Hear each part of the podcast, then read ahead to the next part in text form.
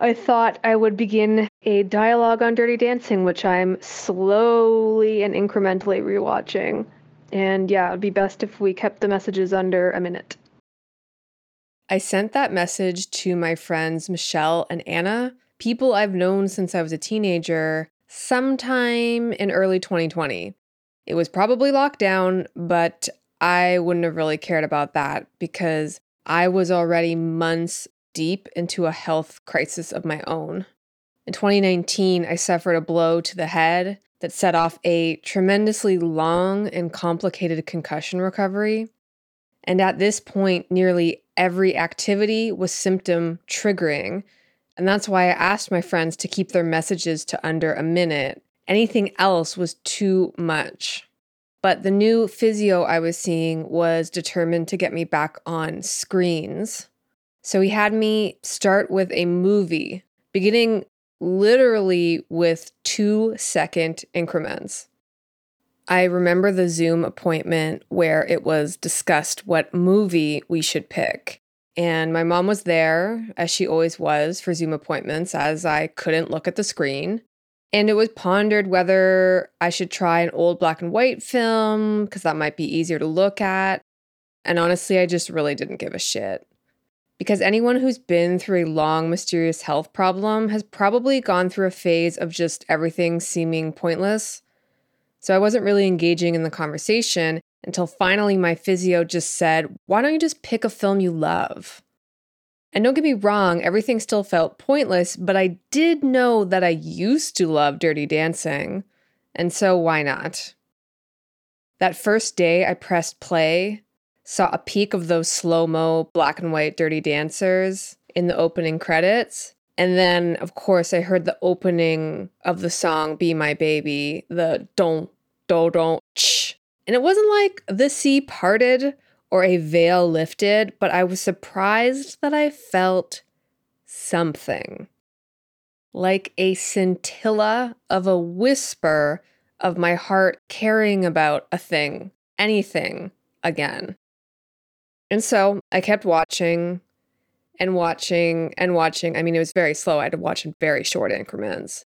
And I continued to send my thoughts to my friends. When Robbie first hits on Lisa in front of everyone, which, yeah, that's cool. Like just random sexual harassment by the waiter. I had no idea that this movie was particularly Jewish.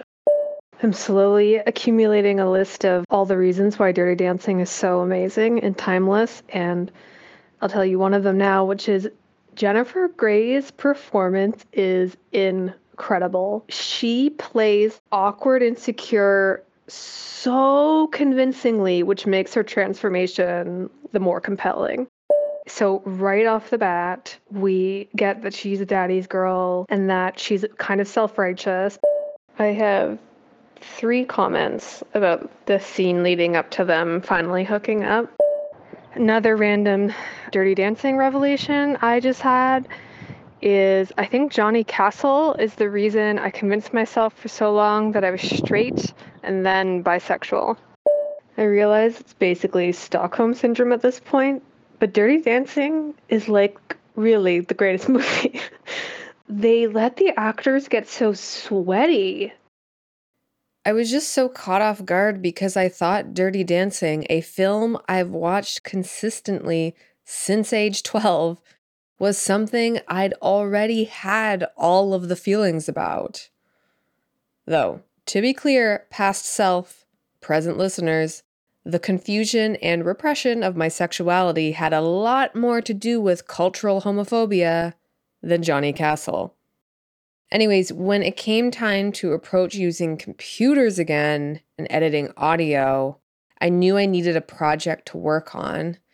And it only seemed natural to channel all my dirty dancing feelings into a podcast pilot, something I would just make for my friends.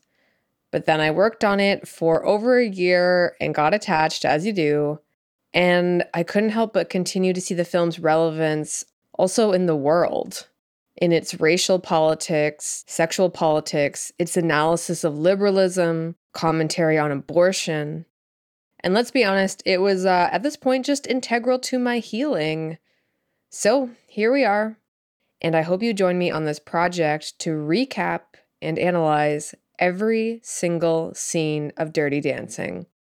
A film that gets a lot of love, but not enough respect. Oh, and my name is Ellie. Very nice to meet you.